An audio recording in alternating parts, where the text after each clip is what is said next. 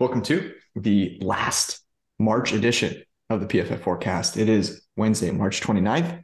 We have a great show today. We're going to do more NFL win totals. We've got Seth and Arjun joining us today, who are going to, um, among other things, talk about win totals they like. Uh, it's going to be a great podcast. Let's rock.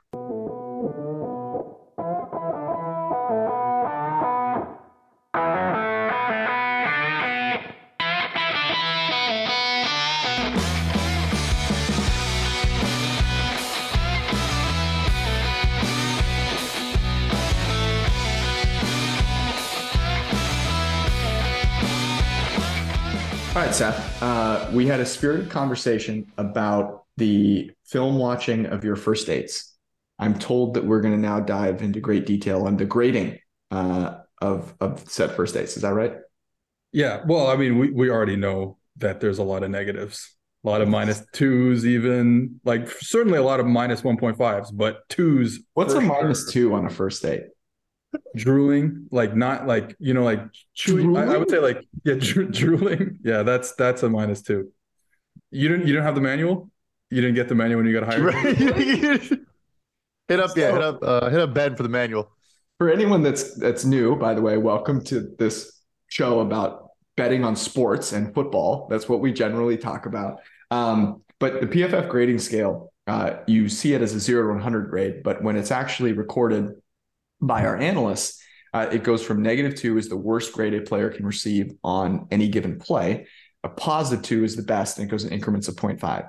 A negative two for people that are curious, it's like you watch like you watch the worst plays in the history of football, like Brett Favre's horrendous interception, most of Daniel Jones's throws. The butt fumble should hopefully be a butt fumble. yeah, these like egregiously bad plays. Okay, drooling wasn't even something that I had in my mind. It's something that could happen on a first date. Well, that's what I'm saying. Like that's such ever, a rare you occurrence. drooled on a first date. No, no, I'm saying I'm not saying I've ever drooled on a first date. Brad, what's a negative two in your mind? I, I think drooling is a negative five. Being honest, yeah. uh, a negative two would be like just like having bad breath or something like that. Like you just come in right off the bat, and it's just like it's already a tough start. You know I mean, it's like for me, it's more mm-hmm. foundational than it is like one particular action on the date itself. Okay, so I think bad breath is a good one, but that is a foundational piece. Like, what's one single thing you could do that's a negative negative two? Ordering Ooh, for your date. Oh, that is the most disgusting thing you can do is order for someone else, especially if you like don't know them very well. Like mm-hmm. first date, yeah, that's first date, yeah, absolutely.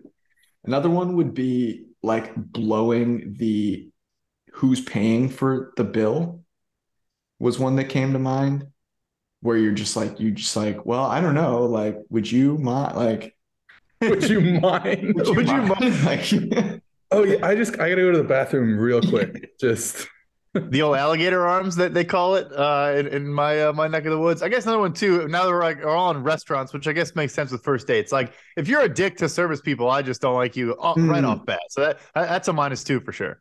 That's a very very good one. Um, the uh, so ordering for your date, but also just just eating off your date's plate. Oh yeah, I, I would even okay. I would even this is this is a personal thing. Just without asking, just unprompted. Oh, you got French fries? Yeah, here we go. I I decided at one point in my mid twenties after doing this one time that I was never going to do it again, and I decided on on first dates I would never offer food. Like oh oh that looks really good, and I say oh do you want to try it? No, I don't do that until day two. I feel like it's too intimate first date is offering and i know it's like like it's in my nature i think it's in all of our natures to to want to share our food if it's good but i'm like i gotta wait till the second date for some reason i think it's weird if you do it on a first date I think it's so fair because then it's like, do you give a share plate? Do you hand over your fork? Like, like there's so many like there's so many factors at play there. Yeah. Here comes the airplane. Yeah, you did a little choo-choo train on the first date. That's a plus one and a half. I'm not gonna lie. I would That's, I would dig that. That that actually would be that would be a looks like a turnover worthy play. And then all of a sudden you save it. Yep. Yeah, it's like it, yeah, it's like a it's like what Patrick Mahomes does in the pocket sometimes. Um, like here's one more uh, on this uh, on this is if someone orders your date orders something and you're like, oh, you eat whatever. It's like, oh, you're you're that's a heavy heavy carbs on that meal, huh? Oh, you, are gonna get the fries instead of the veggies? Yeah, that's. No, uh, I say I wouldn't do that. that's the worst thing that you can do on a first date. Um, okay, uh, let's transition gracefully into let's start with some win totals. We also have a pet peeve and a soft spot from uh, or one of the one of them. We're going to be surprised with Seth, but we talked about win totals last week, so no one wants to or on Sunday. You can go listen to that episode, by the way, um, and check it out. No one wants to hear Brad or I talk about it, so we're going to go. Seth, you have five win totals. We're going to count them down. Let's start with number five. All right, so we'll start Miami under nine point five. Ooh. Reasoning being, I'm not. I don't believe in Tua yet.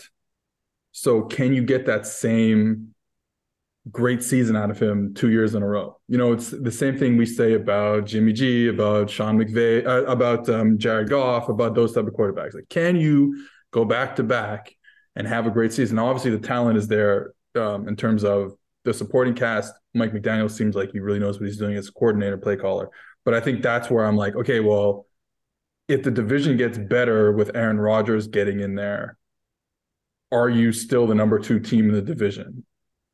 And then under 9.5 makes a lot of sense to me. So that's number one. Very nice. Um, by the way, on DraftKings right now, over nine and a half plus 100, under nine and a half is minus 120. It seems like they are shading uh, in your direction. Brad, what do you think about that? Yeah, we've kind of gone back and forth. I think the entire AFC East, like in a way you could talk yourself into a lot of different sides based on health based on how the other teams perform. Like it's a bit of a scary one. I don't i don't mind fading it um you know or fading the dolphins i should say because yeah i mean like if Tua either doesn't repeat itself or his injuries do repeat themselves i mean that's that's scary by itself. Yeah it's uh i think the Tua thing is just super interesting. It's he's a concussion away from like not playing football again. So we've talked about this a bunch but um that's a that's a really scary place to be. And if you don't, your points up. If you don't have a decent quarterback play in that division, like it doesn't matter what else you have. Um, okay, number four. Rams under 7.5. And that is just like, we just have no idea what Matt Stafford is going to look like going forward. It could be really, really bad. It just like the injury just could not heal itself. You know, he's in his 30s. I I got mad problems. I'm in my 30s that don't heal themselves. so like like I get it. I get it. So I, I would say, and then the roster just is not good at all. It wasn't good last year. It's not going to be good this year. It's going to be even worse uh, this year. So like to me, this is a could be an ugly team if he doesn't uh, if the elbow just doesn't heal like the way uh, he would want it to. Yeah, we, we highlighted this one. I think we we can just move right along. We we strongly agree with you on that position. Uh, their trenches are terrible. They're trying to get rid of more players at the same time right now too. So yeah, I, I think we're all in lockstep on that one. It's just going to be interesting what they uh, what that offense looks like. They have their first round pick next year. Yep. Okay, so the Caleb Williams tank is on. Um, okay, number three. All right, my next three are overs. We're going Cowboys over nine point five. Okay best team in the NFC. I think maybe Ooh. potentially somewhere there. I, I best quarterback in the NFC. Uh, I'm I'm not afraid to say that. So that's really got to be over 9.5. And the division is like obviously you have the Eagles there, but other than that, like I think the you're probably all right there. So to me, it's like a, pretty obvious that they're going to be a really good team and probably get into double digit wins. It's interesting. Another good way to uh, earn a negative grade in the first date is to start off with. So, what do you think about Dak Prescott and the Cowboys this year? what do you think about Dak Prescott's tattoo with the bullwinkle on it? Don't you think his interceptions were overblown? I totally, yeah. I totally agree with you. Yeah, yeah. I will say real two things. Again, we're on lockstep. Judah actually was talking about, and I the the um, alternate line when that drops. Like if you're really bullish on them and betting ten and a half or a let like really going crazy. Second point, just because you mentioned the conference winner, they are plus six fifty to win the NFC. If you want to, you know, bet mm-hmm. it in that in that way. That that might be the direction that I would go with that. Um, we talked about also uh, an alternate under for the Niners. you know, and the Rams. So the Niners are, you know, the the best team according to Vegas in the NFC right now. I think, right? Or maybe they have the same yeah. odds as the Eagles. Um, they don't have a quarterback. Kyle Shanahan is quoted as saying, in regards to Lamar Jackson, we have three quarterbacks we feel really good about. That was the the fact that he got that out with a straight face is unbelievable to me. so, by the way, I think it surprises me that people aren't talking about the Niners and Lamar. I know there's a lot of like interesting things, you know, that have to go on for that, but um, they do not have a quarterback that they should feel great about right now. Um, okay, number two. Saints over 9.5. And this is wow, you homer. Just like this division is so bad. They're gonna be favored for six games in the division. And like I don't and, and I and I think that when we talk about the Saints and what they're doing, I think we talk about them in the way that they're not, even with all these moves and and the, the restructures and Derek Carr and all that stuff, they're not a Super Bowl contender, but they certainly should be winning this division and and getting into double digit wins because of the division and because of the rest of the NFC. So that's why I'm a little more bullish on them in that sense, rather than it being like I, you know, I went on a rant a couple weeks ago about about them being Super Bowl contenders, but division winners and probably over 9.5. 9.5 is pretty high. Like I would r- rather it at 8.5, but um, I, I think they're going to win a division, and then that probably gets them to double digits somehow. I'll, I'll say this: uh, for in the trust tree, I actually said maybe they're alternate under, but I will say even after saying that, I think you could talk yourself in both directions. Where you also could do alternate over of if Michael Thomas stays healthy, if Cam Jordan, Demario Davis, and Tyrann Mathieu all stay healthy somehow, which they they seem to do. Um, like you could argue an alt in either direction. Um, so I, I get it. Yeah, it's it's interesting because they had, I would say, not great injury luck last year right. uh, and had, as I pointed out, Seth, and I'm curious your take here. They basically just got a toupee for Andy Dalton.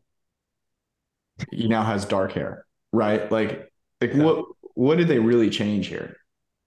They're just paying a lot more money. Ah, there you that, go. That toupee is costing a lot of money. yeah, it's uh, it's interesting. Whenever you can pay, this is my thing about free agency. Whenever you can pay three x for something, you've got to do it. Absolutely, it's the Patriot way. Um, Num- number number one, Seth. All right, this is uh, maybe a little out of nowhere. I'm not really sure. Cardinals over 5.5. Whoa! And I just think like, okay, if you can get two wins without Kyler Murray, and this roster stinks. Like I get it. This this is bad roster. But if you can get two wins with Kyler Murray, you're still an NFL team, I believe. Two wins with without Kyler Murray. Murray comes back, and I think you can get four wins with Kyler Murray, but it is a tough one. I just wanted to go out on a limb a little bit here because I still like Kyler Murray. I'm curious to see him what he looks like, not in the air raid, mm-hmm. right? Like we've only seen him in this very specific system, mm-hmm.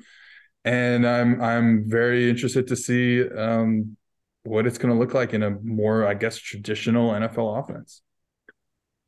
I guess yeah. I mean, basically, you're whatever you think Kyler Murray's absence is going to be. Like, is he going to miss eight weeks, six weeks? You know, that that kind of is the bet here. If it, if it's on the shorter side, uh, no pun intended. Uh, you know, with Kyler Murray and it like he misses like a month, like then you probably do have value yeah. there. I, you know, like I'm afraid of this one because they've been saying some things, positive things, but I'm skewing towards maybe they kind of not tank, none of those words, but they they let him come back very slowly because they're not good this year. Um, but yeah, if, if, that's not the case, then third overall pick, maybe you trade down or you take a Will Anderson type player. Uh, you know, you can talk yourself into it. The interesting thing with Murray is so last year, 67 uh, PFF grade, you know, didn't play obviously the whole year, but his trajectory leading into last year was really compelling. Like he had improved in a lot of different area. He was throwing over the middle of the field a hell of a lot better um, until he got injured in 2021. I mean, he was at, some point, I think he was the MVP frontrunner, but 82.8 PFF grade in 2020, 84 PFF grade in 2021. And as I mentioned, like in, in 2021, he started off the season really up through week seven, I guess it was, um, was just dominating. So the other thing that I'll say about the Cardinals, and I like this uh, bet, Seth, because I didn't think of it. Um, but one of the reasons that I like it is Kyler Murray, what we know, what do we know about Kyler Murray? Kyler Murray loves Kyler Murray. That's what we know about Kyler Murray. And no one wants to prove Kyler Murray right more than Kyler Murray. So look, if you're going to uh, motivate someone and uh, you know look for someone that cares about the way others think of them, and it's clear that he's hearing a lot of things, and I don't think he's going to want to prove them right off the field. He's going to prove them right on the field. That seems to be his kind of mo. So uh, I can get on board with that. Yeah, like I said, it, going out a little bit on a limb, but like you said, like Murray had has played at MVP type level in his past. Now, obviously, ACL injury, you never know what you're going to get. And like Brad said, if it's a if he's out eight games, then obviously the five and a half looks a little different. But if he's out four games, five games, I think you can you can live in that world where they get over five point five. Okay, it is time for the pet peeve or the soft spot with Seth Galina, a recurring segment that our listeners love. Seth. All right, we're going soft spot this week. Uh, something that I've been super fascinated by, fa- fascinated by in the world of soccer, and this ties into all sports, all scheme related stuff. Super fascinating. But there is a team in the English Premier League, the Brighton Hove Albion, Albion, uh, coached by someone named Roberto De Zerbi, and the way they play soccer is the most unique thing I've ever seen in my life. They are doing so. I think at most transitional sports, and when I say transitional sports, I mean soccer, hockey, and and basketball, right? These up and down, like you play offense and defense. There's no specialized position, stuff like that. We had like the spread era for all these sports happen at some point. We see it in basketball with you know all the three point shooting and soccer. We kind of saw it to a certain degree with the Barcelona teams of like the Pep Guardiola Barcelona team spreading teams out, making um, you know taking going sideline to sideline. Hockey, we we stopped seeing the dump and chase, so we saw more you know uh, zone entries and stuff like that. That's kind of spread, I would say. Obviously, in football too, we saw the spread era happen, right? And what Brighton is doing under De Zerbi, and he's done this before with Shakhtar and uh, Sassuolo in in in Serie A, is they slow it down completely they play with the ball in the middle and they all come to the middle of the field. And what that does is they literally will, the, the center back who's bringing the ball out will literally get to about, let's say, halfway between his own goal line and the, and the midline and just stop if no one, if no defender comes at him. He literally, I mean, you can go find clips of this online. He stops and he does not move an inch with the ball. He's like, you better come to me or we're not, we're not playing, right? And what it what ends up happening is it forces teams to press them, and they are incredibly good at these very short range, intricate passing because they're all condensed in the middle of the field. And I was thinking about this, and really what it does is it creates, even though you have the ball, it creates a transitional moment down the field on a counter attack, even though you're not countering. Because what it does is it forces the defense to the middle of the field.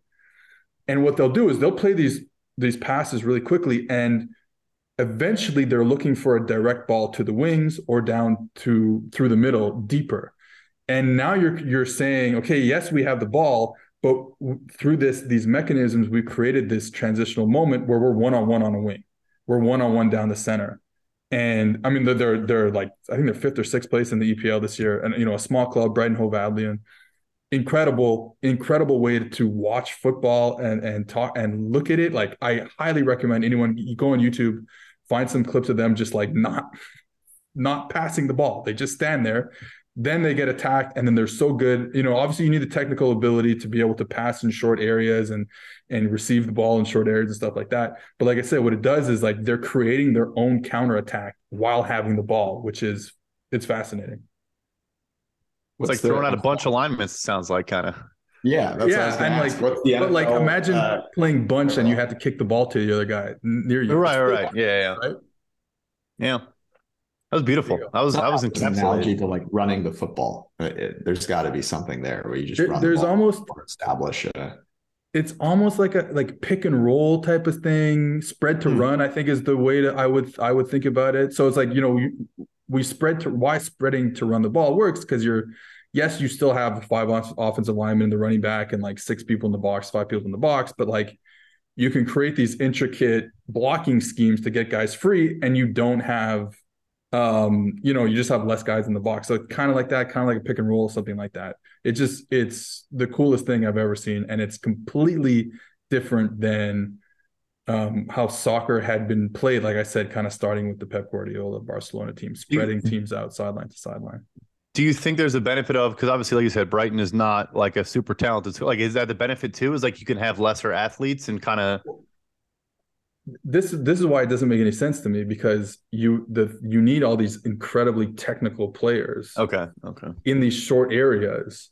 Now they do have really good wingers um like really really good wingers or, or, or wingers that having really good seasons in this system like Mitoma and Solly March are having really good seasons. So like maybe you know you need those two wingers to when you get into the one-on-ones. But it, that's why it's so fascinating because like you have a guy like Lewis Dunk who's like this like tall English center back. I mean his name is Lewis Dunk and he's like and he's like playing these one twos in his own end. And yeah they turn the ball over once in a while. Yeah but um it's that's why it doesn't make sense to me because you you think you you would need super technical players. And they do have good players. Like they play in the EPL right? They have good players. Caicedo, yeah, yeah. Talent, super talented player. But uh it's fascinating. Again I, I highly recommend watching them. Whether it be scheme analysis for sports other than football or how to lose a first date Seth Galina is your guy. You can follow him at PFF underscore Seth. Uh, you can get his dating analysis with a PFF Plus subscription for promo with a twenty percent off promo code uh, forecast. Um, uh, we need to create one for uh, for Seth uh, specifically. But um, Seth, we always appreciate it. Thanks for staying a little bit longer. Uh, enjoy going to bed, hopefully at a really early and reasonable hour right now. Tonight. I'm going to bed right now. See you guys. Sweet dreams. Thanks, Seth. All right, Arjun is back. he's been in the lab preparing. Uh, you were on DraftKings Sportsbook for what appears to be way too many hours today. Uh, we, we, Brad and I, as close friends of yours, received alerts from DraftKings as well, letting us know that you've been on your DraftKings, logged in your DraftKings account for a while. So you survived, thank God. Yeah, for reference, uh, had a three hour session going today, but it's for the people, it's for the press. I was sending a lot of messages in the Discord today, alerting people like, hey, there's a discrepancy here, there's a bad line here, like this is what some of the trends have been happening. Like you should, you know, this is a good line to go bet. So I've been doing my work for the people, doing my research, and uh, I, I won't. I will say it wasn't one of my more productive days from an academic standpoint, but uh, you know, it's it's all right. We all have we all have one of those days, and I think this was a, a good day to be on DraftKings. You got one of those Netflix like, are you still watching? Like, you got one of those things like on, on your DraftKings page. But no, to a serious point, Arjun is blessing the people, and a lot of the stuff he puts in there, I'm probably too lazy to go into the Discord, so I might shoot him a message, and he like puts it in there. He does a ton of research himself. Um, there's been a lot of CLV put in that chat lately from Arjun. So uh, get in that Discord if you want to. Look, not, not every bet's going to cash, but I mean, some of the value we've gotten already this offseason is, is pretty crazy. Yeah. Yeah. It's been, uh, I mean, just the Panthers to pick number one alone uh, has made people thousands of dollars. Um, go get involved in the Printing Press Discord. The link uh, is in the description. If that's not working for some reason or you can't find it, uh, hit us up on Twitter and we will uh, make sure that you get it. it. It's what's cool about that. We talk obviously a ton about football and draft props and now win totals and everything, but we're betting on Formula One, and people are betting everything uh, in there. So um, a lot of a lot of really good uh, content to go check out at the Printing Press Discord. Um, we had uh, a question that Seth Galina uh, brought to our attention or concocted in some way, shape, or form, Arjun. And I'm curious if you have a take here. Seth goes on a lot of first dates. You're in college, so you probably have a different perspective on this. Um, what is a negative two grade? Like, what's something you can do on a date, first date, that earns you a negative two uh, PFF grade? Um, so one like specifically for men, I think is like splitting the bill. Like at least the way I was brought up, like, uh, you know, guys got to take care of the first date, especially if they're the ones initiating. Like I was uh, that's at least that's how my mom raised me. So that's that's gonna be you know my answer there. It's it's I hope people don't think like of me in a weird way after this second answer, but anyone lets one rip like in the middle, of, like in the middle of dinner, like that would probably be not even minus two. I'd be like minus three. Honestly, that's like a that's a really bad way to start start it off. So here's I'll take it. Sometimes like an accident might happen, but the way you make it a minus two is you you say it wasn't you. You're like, oh no, that wasn't me. I don't know who that was. Oh my god, that smells terrible. you believe that? Well, who is this? This guy? Like, just that's how you make that a minus two. Like, you just gotta be like, look, shit. you can be a farter or a liar. You can't be a farter and a liar. And a liar. Yeah, yeah. Absolutely torch. Um, and nowadays, Arjun, you actually might get a negative two grade from some people for uh, assuming that you're going to pay the bill. Just be careful. Just put it out there. Uh, but I agree with that in general. If you ask someone out on a date, a first date, and you don't pay, I think that goes like, yeah, goes without saying. Um, okay, let's uh, let's dive into some win totals here. We have a little Chiefsaholic content at the end of this that's uh, going to be exciting. We're pitching a documentary to Netflix. But let's get back on track with uh, some win totals. Um, Arjun, we talked about it as uh, everyone knows here with Judah on Sunday. Want to get your kind of perspective on how you treat win totals. Um, you know, how much are you allocating um, of your your bankroll to it? Are you betting a lot? Are you betting alts? Are you betting them, you know, once at this when they're released? Or are you betting them gradually? Um, how do you treat uh, win totals? Yeah, so at least for me, um, before win totals were even released, like I think late February, I had like a paper. I have it with me right now, but I kind of just like predicted what I thought win total should be, just like without the odds, and and kind of ha- I had that ready, and then just be like teams I'm bearish and bullish on. So I have like those kind of like things ready. Uh, you know, when when totals came out on DraftKings, and you know, as they came out, I kind of just compared the lines to what I thought it should be, and uh, you know, teams I thought I, I would be fading at the right price and would be backing at the right price. And so those are that's kind of like my process on top of you know doing my team analysis, looking at their schedule. I know strength of schedule you know it changes throughout the year and uh, end of season strength of schedule is better to look at than preseason but i think like if you know your stuff and you know your research like you can kind of predict like this will be a cakewalk schedule for some teams and um and you know i think that's definitely useful than just like leaving it out of your analysis completely and then, you know, I, am not betting. I haven't bet any win totals yet. I've kind of like given my leans and just like things I want to consider. I also want to see what like DraftKings or Caesars and or BetMGM open them up at. Like, I don't want to just like you know use DraftKings lines because mm-hmm. might get a better line when FanDuel or some of these other books release it. So definitely waiting on some of them, and also waiting on some of the alt alt win totals where that is more profitable, I think, than betting some of these minus 130 minus 140 lines uh and you know that's something that i think judah talked about not only in his last episode but last summer where you want to be looking for those tail outcomes where if you're really bullish or bearish on a team i'd rather get them at like plus 190 or two, plus 200 to go a step further than what their uh, you know regular win total is. Yeah, it's a good point. The strength of schedule gets thrown around a lot. It's like one of the things that I feel like people tweet about incessantly. Um, and, and to your point, is that it's it's similar actually to betting um, just in general on trends. I find where it's very strong, like heuristically for people in their minds, where like they hear it and they can't help but feel like it matters. Um, and I think intrinsically, you hear strength of schedule and you go, oh, that must matter. And like people don't think about whether that's actually predictive or not. To just think about the fact that like, oh, this makes sense to me as being something that's impactful uh, in the game. Um, okay, let's. Uh, so you have some that you've circled that you like. Why don't we go through them um, and and discuss where your head's at? See if it's similar to where Brad and I were. Yeah. So my favorite one, I know I talked about not laying too much juice, but my favorite one is Cardinals under five and a half. Like Kyler Murray's probably not going to be hmm. playing for most, if not all, of the year. They they're going to trade away DeAndre Hopkins most likely. They lose JJ Watt in free agency. They lose Byron Murphy, or they lose JJ Watt to retirement. They lose Byron Murphy in free agency. New head coach, you know, didn't really add a ton over over the offseason. New GM. They might be trading out of three, so the type of impact player they add at the top of the draft is probably not going to be as high as like adding like a Will Anderson. And you know, I'm just like, I, I don't know, like I, I just don't really see a lot of ways where the where the Cardinals get to six wins. I don't necessarily think the roster is that great, and I think they're in a rebuilding stage right now, and you know the head coach and GM know it. So I, I don't really like their you know prospects heading into the season, and I think like under five and a half wins is definitely like one of my favorite bets. Uh, you know, heading into like April so funny because Seth Seth's last bet that he liked, and he goes, I don't know uh, if this is crazy or not, but he he, he liked Cardinals over five and a half, um, and I think it speaks to the reason for taking an alt, right? Like if you have like, you know, one way or it could be could be really, really bad for them, as you just kind of pointed out. Um, we talked about that a little bit uh, as well, uh, Brad, on on Sunday with with Judah. But having now heard two perspectives, you had to place a bet on one side. Where would you go?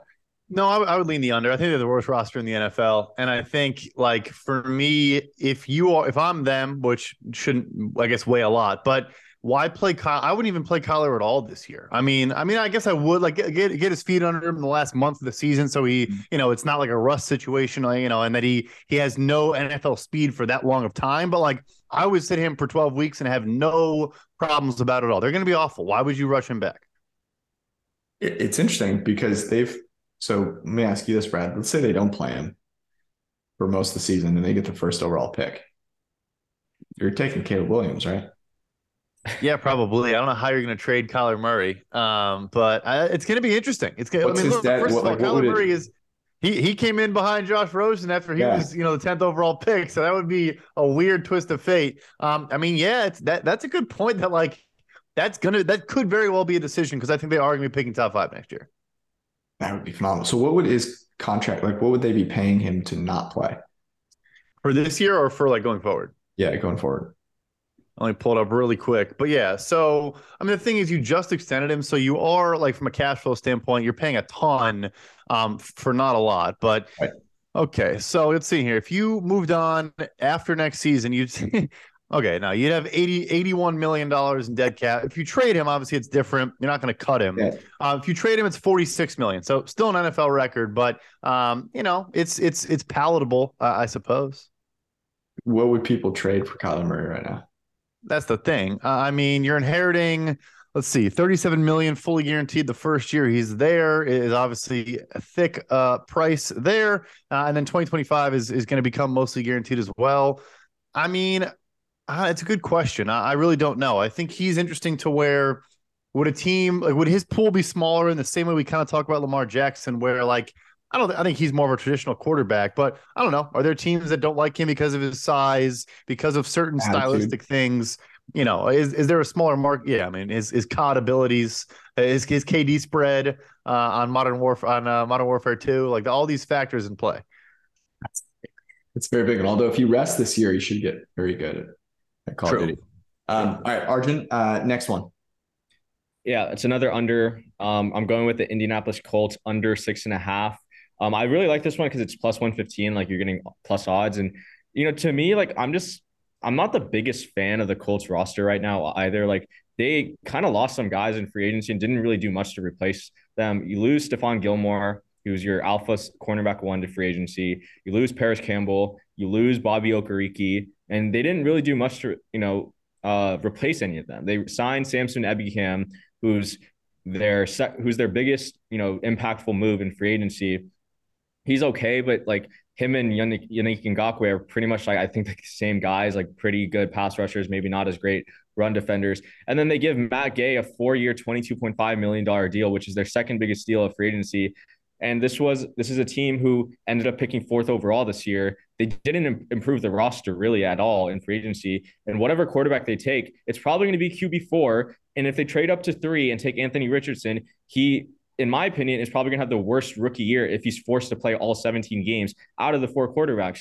So you're not you're not going to have a great rookie quarterback to to play with. You have a roster which ended up winning what five games, four games last year, something like that. You didn't improve it that much. You made a coaching change, but we don't really know how Steichen is going to be as a as a head coach. And so I just I'm not the biggest, you know, I, I don't I just don't really see a path for them to be super competitive this year. The I guess the one thing is their, their division's not that good. You know, the Texans are 10 to 1 to win the division and uh, Titans are uh, plus 350. But Titans haven't lost to the Colts in like four years, three, four years or something. And Texans like, like got better over the offseason and they got better at head coach. They got better, you know, as a roster, and they're probably going to have a more impactful rookie quarterback than the Colts are. So I really like the Colts under six and a half, and the fact that we're getting it at plus money, I think I think that will trend to going closer to even money by uh by the summer. Yeah, that's interesting. I mean, um, so you've called out two unders on two of the lower win totals, right? So um, five and a half is the lowest, I want to say, right? And then six and a half, there's a few teams. I think about the Texans and the Cardinals at five and a half, and then there's a few at, at six and a half. Um, the, the interesting thing with the Colts is I, I I don't know why. I guess everyone keeps kind of putting Anthony Richardson on that team, and I do tend to agree with you. As weird as it sounds, like I feel like if he went to most teams, I would actually think he might have like the highest floor because like he can run the ball. There's something weird about the Colts where I I just I don't know, I don't have a lot of faith in their in their roster. So I can definitely get behind that. I don't I, I don't necessarily think it's like about the Colts specifically. I just like Richardson is not like he's he was the most ina- he's the most inaccurate quarterback in this draft by far. I, I, hmm. put it out on Twitter today, but he had the ninth lowest percentage of uh, throws charted as accurate by PFF in 2022 in, in among all P5 quarterbacks, and he had the eighth highest uncatchable inaccurate throws among all P5 quarterbacks in 2022.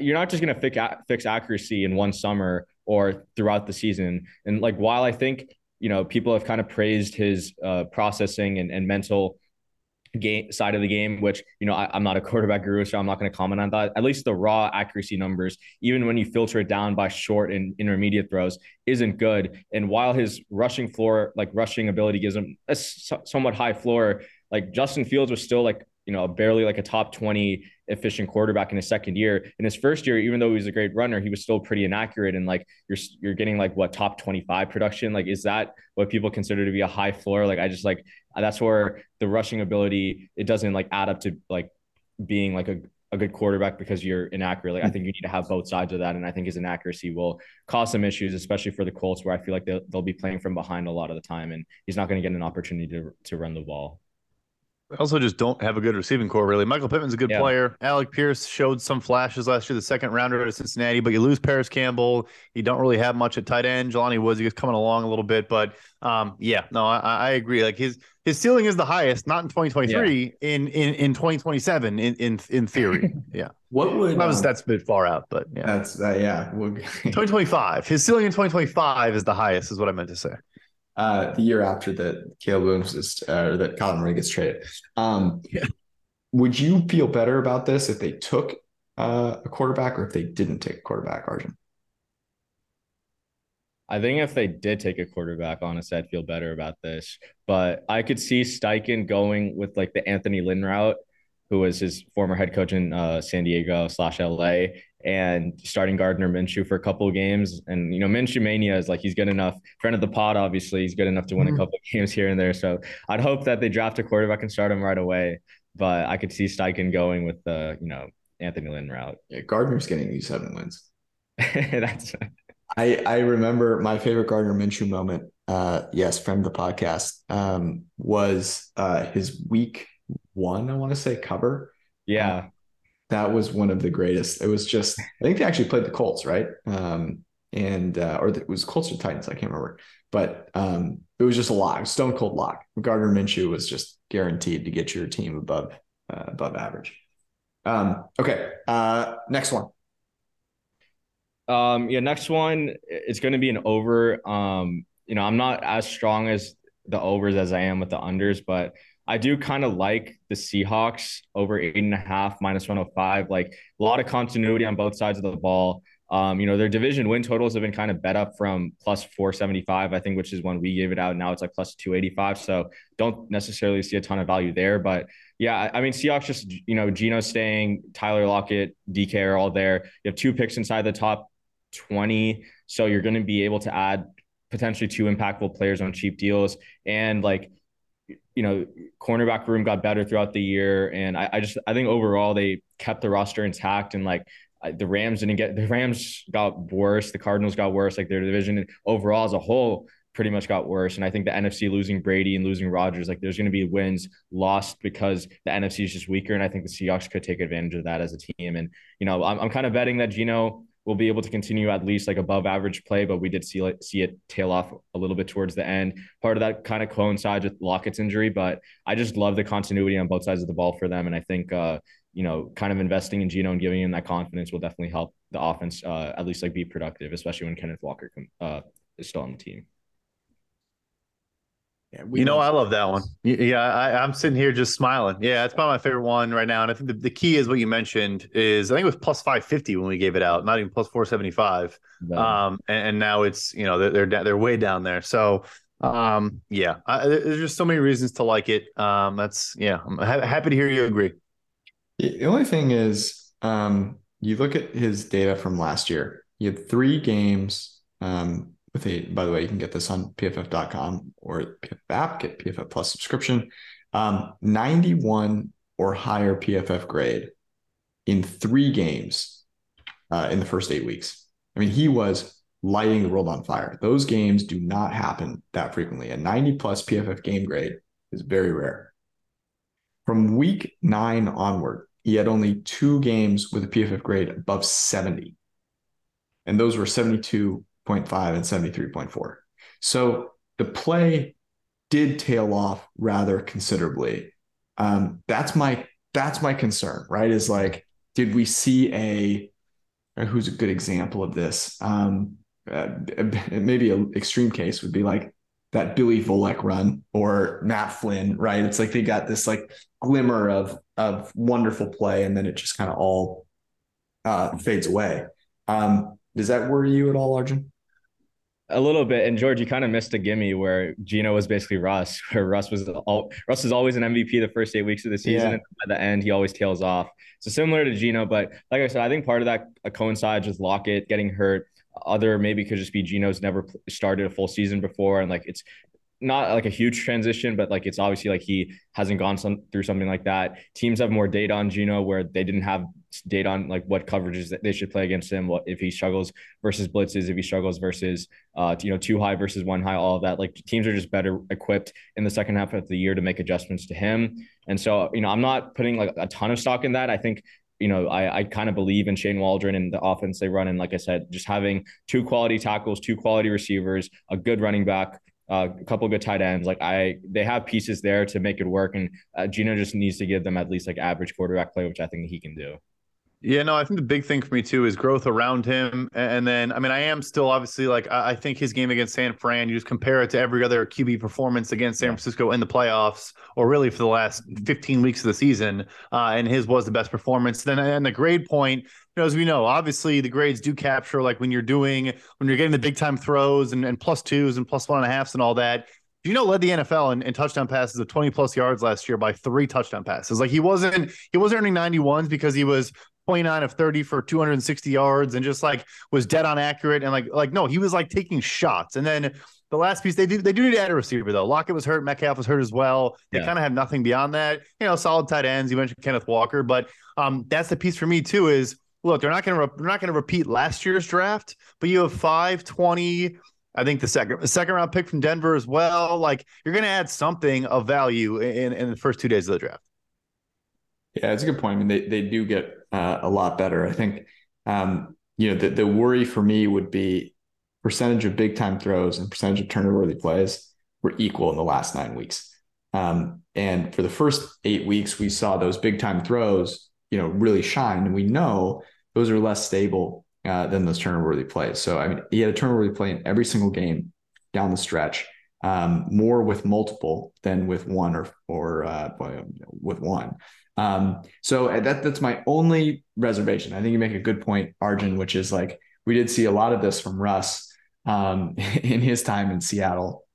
The Tyler Lockett injury is a good call out, um, but that's like that's something that happens, right? If if you're yeah. going to be that um, fragile to, and I guess DK got injured a little bit too, so that's something to, to keep in mind. Uh, but depth at the receiver position is certainly something that um, you know, that they'll need this year uh, in order to, to kind of sustain that. Um, our Seahawks.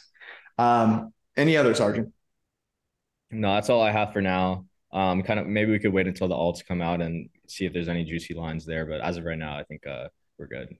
And any uh, draft props? I have not had the pleasure of sifting through the Discord uh, yet today. So good. Can you can you bless me with with anything special? Yeah, so there's a there's been a couple that I like. There's been two over unders that have come out. Um, Will Anderson was one. His it, opened three and a half minus 140 to the over. It's now minus 270 to the over. So uh, it's interesting. It seems like a lot of people think someone's going to trade up to uh, to three for, with Arizona. Um, Christian Gonzalez opened uh, over six and a half. It opened like minus 150. It got bet down to minus 120, and 20 minutes later, uh, hmm. it's back up to minus 160. So a lot of movement there, uh, which is I think is pretty interesting. Seems like people think Gonzalez is going to go uh, past pick six.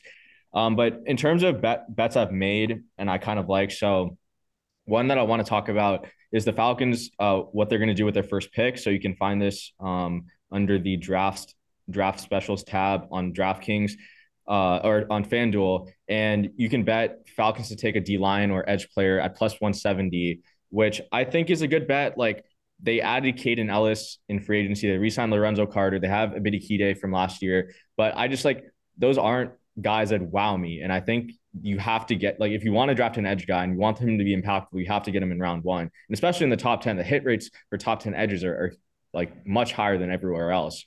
And so you think about, you know, Tyree Wilson could fall, Nolan Smith could be there, Van Ness could be there, compared to the second highest favored position on, on FanDuel for the Falcons is corner. But they have AJ Terrell and Casey Hayward on the roster. I know Casey Hayward is old. He's a you know, Chargers legend, so I love the guy. I know he's getting up there in age. He missed some time with injury, but if he's on the roster by the draft, like I just don't see the, the Falcons taking a corner and playing and benching Casey Hayward. He doesn't add special teams value. So you know, it, it kind of makes sense that if he's on the roster, he, him and Terrell are going to be the starters, and they're not going to take a slot corner at eight. So to me, edge or D line seems like the obvious choice. They're probably going to go edge because they signed Onyemata in free agency. So I really like the Falcons at plus 170. We gave it out to the Discord at plus 200, and now it's you know plus 170. So a little bit of cleave there, but I would take you know that D line or edge down to like plus 130, plus 125.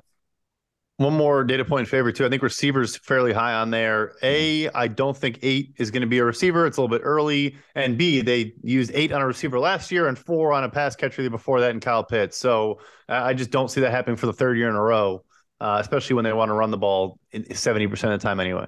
Yeah, I was going to say, I mean, keep keep picking these guys high so that they can uh, pass block uh, or run block. Um, really important. Um, I like that one uh, quite a bit um, I'm trying to think about the players that might. It feels like, you know, uh, those guys are going to drop by virtue of the teams jumping up to to draft um, the the quarterbacks. If you have four quarterbacks go in the top five, who are the other players that are even like capable of going in that zone? Right. I mean, I think it's it's the three defenders that you just mentioned. Um, someone else is going to have to go top eight, right? Um, I wonder, like, is it is it a Christian Gonzalez? Like, I, I do think corner is general. I would see receiver falling more than corner. I think would be my take for sure. I don't think that that's what the the books certainly think as well. Um, Arjun, touch on there's probably no value left, but uh, our conversation about Christian Gonzalez earlier. yeah. Uh, also, this is one we we blessed the Discord with, but Christian Gonzalez just a couple days ago was like fifty to one to be the first defender taken on oh, wow. a majority of bucks.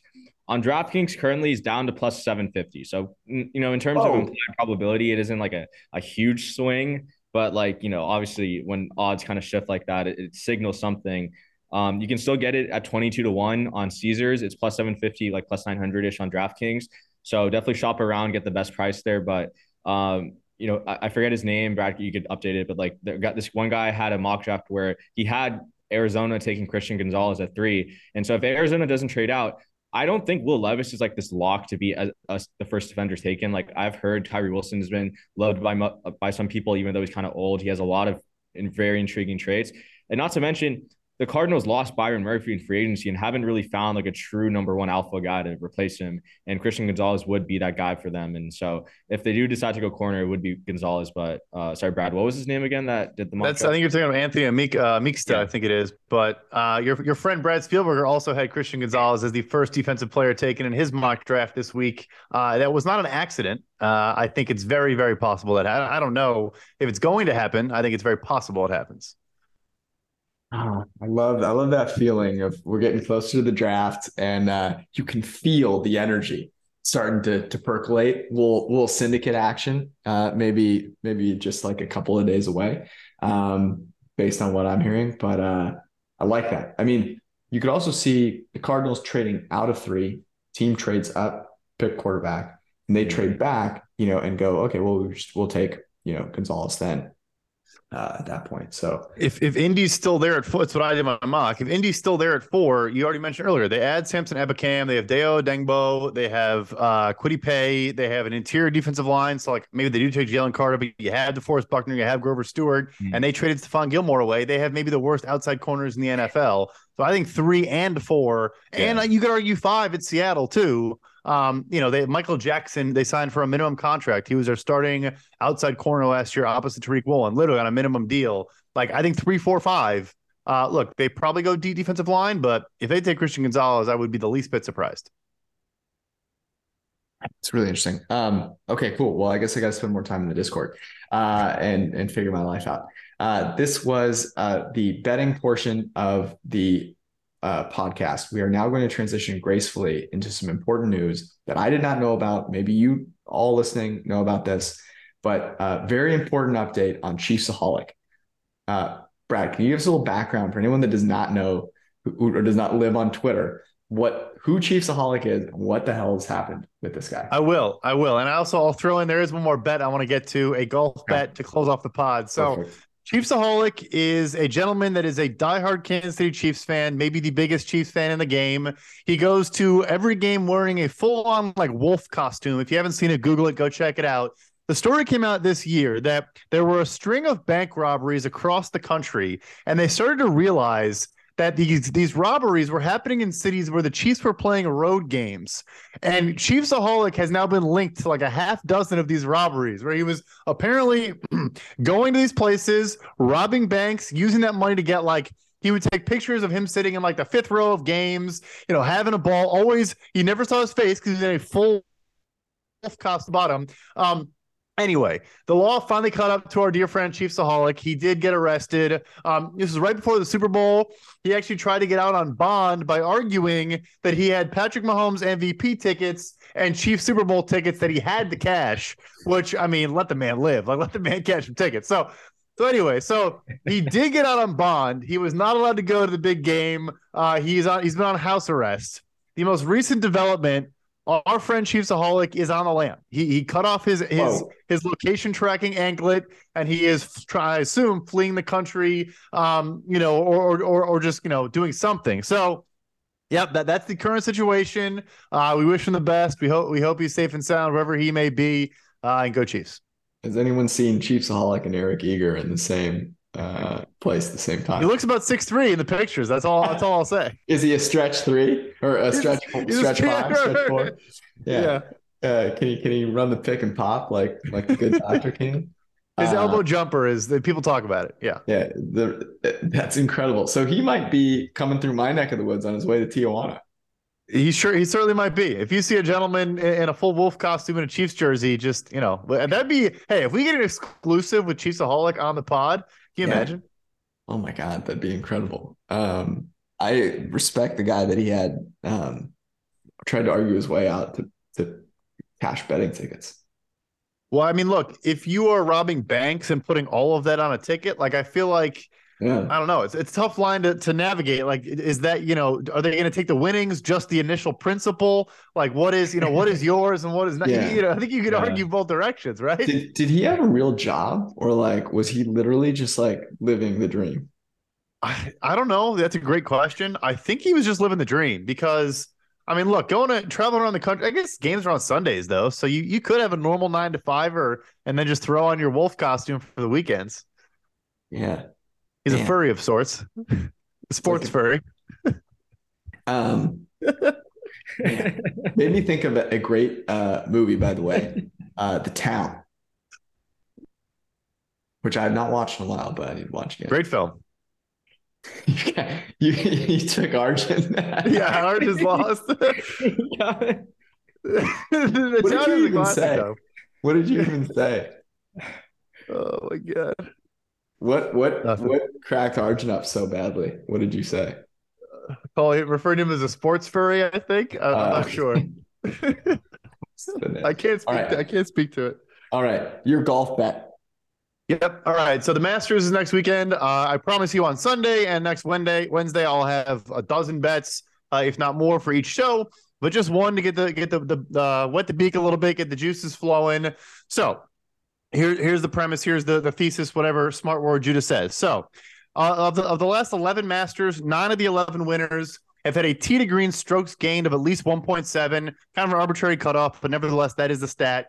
There's only about a handful, about a half dozen guys coming into this tournament as of this, you know, so far this season that have had a stroke uh, tee to green strokes gain of 1.7 or better. One of those players is Cameron Young, a rookie of the year last year, a very, very good young player. We've talked about him on the show before. Um, this is not why I like the bet, um, I promise. But Anyway, I've joined datagolf.com. If you want to dive into betting golf or just knowing golf more, datagolf.com is I I, I was I had an Arjun level four hour day on there over the weekend. Um, so a couple other notes. The, the coolest thing I think they do is you can compare the, the similarity between courses. So Cameron Young came in second last year, the runner up at the British Open um, at we're at St Andrews, historic course, great course. They that is the sixth most similar course in the world to Augusta, Georgia. Very very similar track. The last piece here.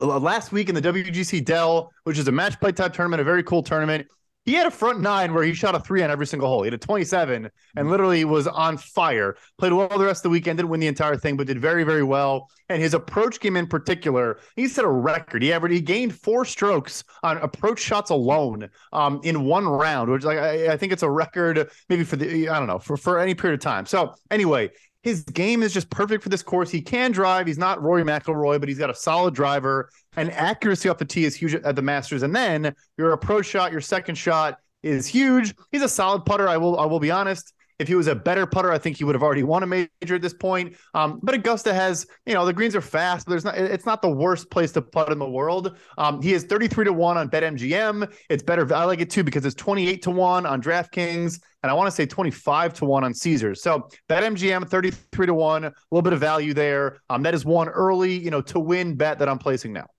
I like it. We talked about him before. Um, I'm a fan of of Cameron Young as well. And the best part maybe not the best part about him, but he rocks an MLB logo on his hat. And like I think also is like apparel. It's amazing. And uh, baseball starting up tomorrow. So great timing. Um, but his his game really fits perfectly because it's all about the approach. Putting at Augusta is really all about where do you put your putt. Like that's what it is. If you get on the wrong side of the hole or you can't get close enough to the hole, like you are just screwed because the, the greens are so fast and, and, you will get torched. And so that's, um, you know, it's less sticky um, than driving uh, strokes gained, more sticky than putting. Putting is like uh, play under pressure. Like it's just like good luck trying to uh, bet based on that. But the approach is what matters most at Augusta and, and really dictates the putting. So I like that one a lot. 33 is also like kind of right in that range where there's a possibility for you to actually win the tournament. Um, you know, and and but you're still getting some uh, some super long odds. I'm gonna go place that bet right now. I'm stoked. There you Arjun? go. There you go. Yeah. So, like, I just if people are curious too, I know it's kind of a random arbitrary cutoff, but the six players that are currently, or seven players that are currently have a tee to green since the January January first of 1.7 or better. Scotty Scheffler way out in front of 2.4. Rory McIlroy at 2.0. Cameron Young beat Roy McIlroy in the WGC last week, and then Viktor Hovland, our guy, it's finished top 10 for us. Collin Morikawa, Patrick Cantlay, always fade Patrick Cantlay, um, and Tony Finau. That is the seven players. Um, and Young has bet longer odds than a lot of those people, um, which also is kind of why I like this bet as well. What's Finau? Oh, at 1.7. Oh, what's his, uh, his odds? Yeah. Let's see. Finau, also a guy that has traditionally played pretty decently at Augusta. Remember, he was in that final group with Tiger and um, Molinari when uh, when Tiger ended up winning. Um, famously, like almost broke his ankle or did break his ankle and still finished, I think, top five. So, um, yep. So he's plus twenty two hundred. So twenty two to one. Um, yeah, that was when he the, the ankle shattering was when he played the the par three course. That yeah. was a classic. That's incredible. Arjun, how stoked are you for the Masters? Pumped? I'm I'm jumping with joy inside. You just can't see it on my face. Yeah, there you go. Join the uh, the Printing Press Discord and um, give uh, Arjun tons of advice on the Masters so that he can watch it. Uh, that was our show. We'll be back on Sunday night. Enjoy it. There's Formula One racing as well this week. uh, that'll be something that is in the Discord as well. So if you want to talk Formula One, go jump in there. Have a great rest of your week. Love y'all. Peace.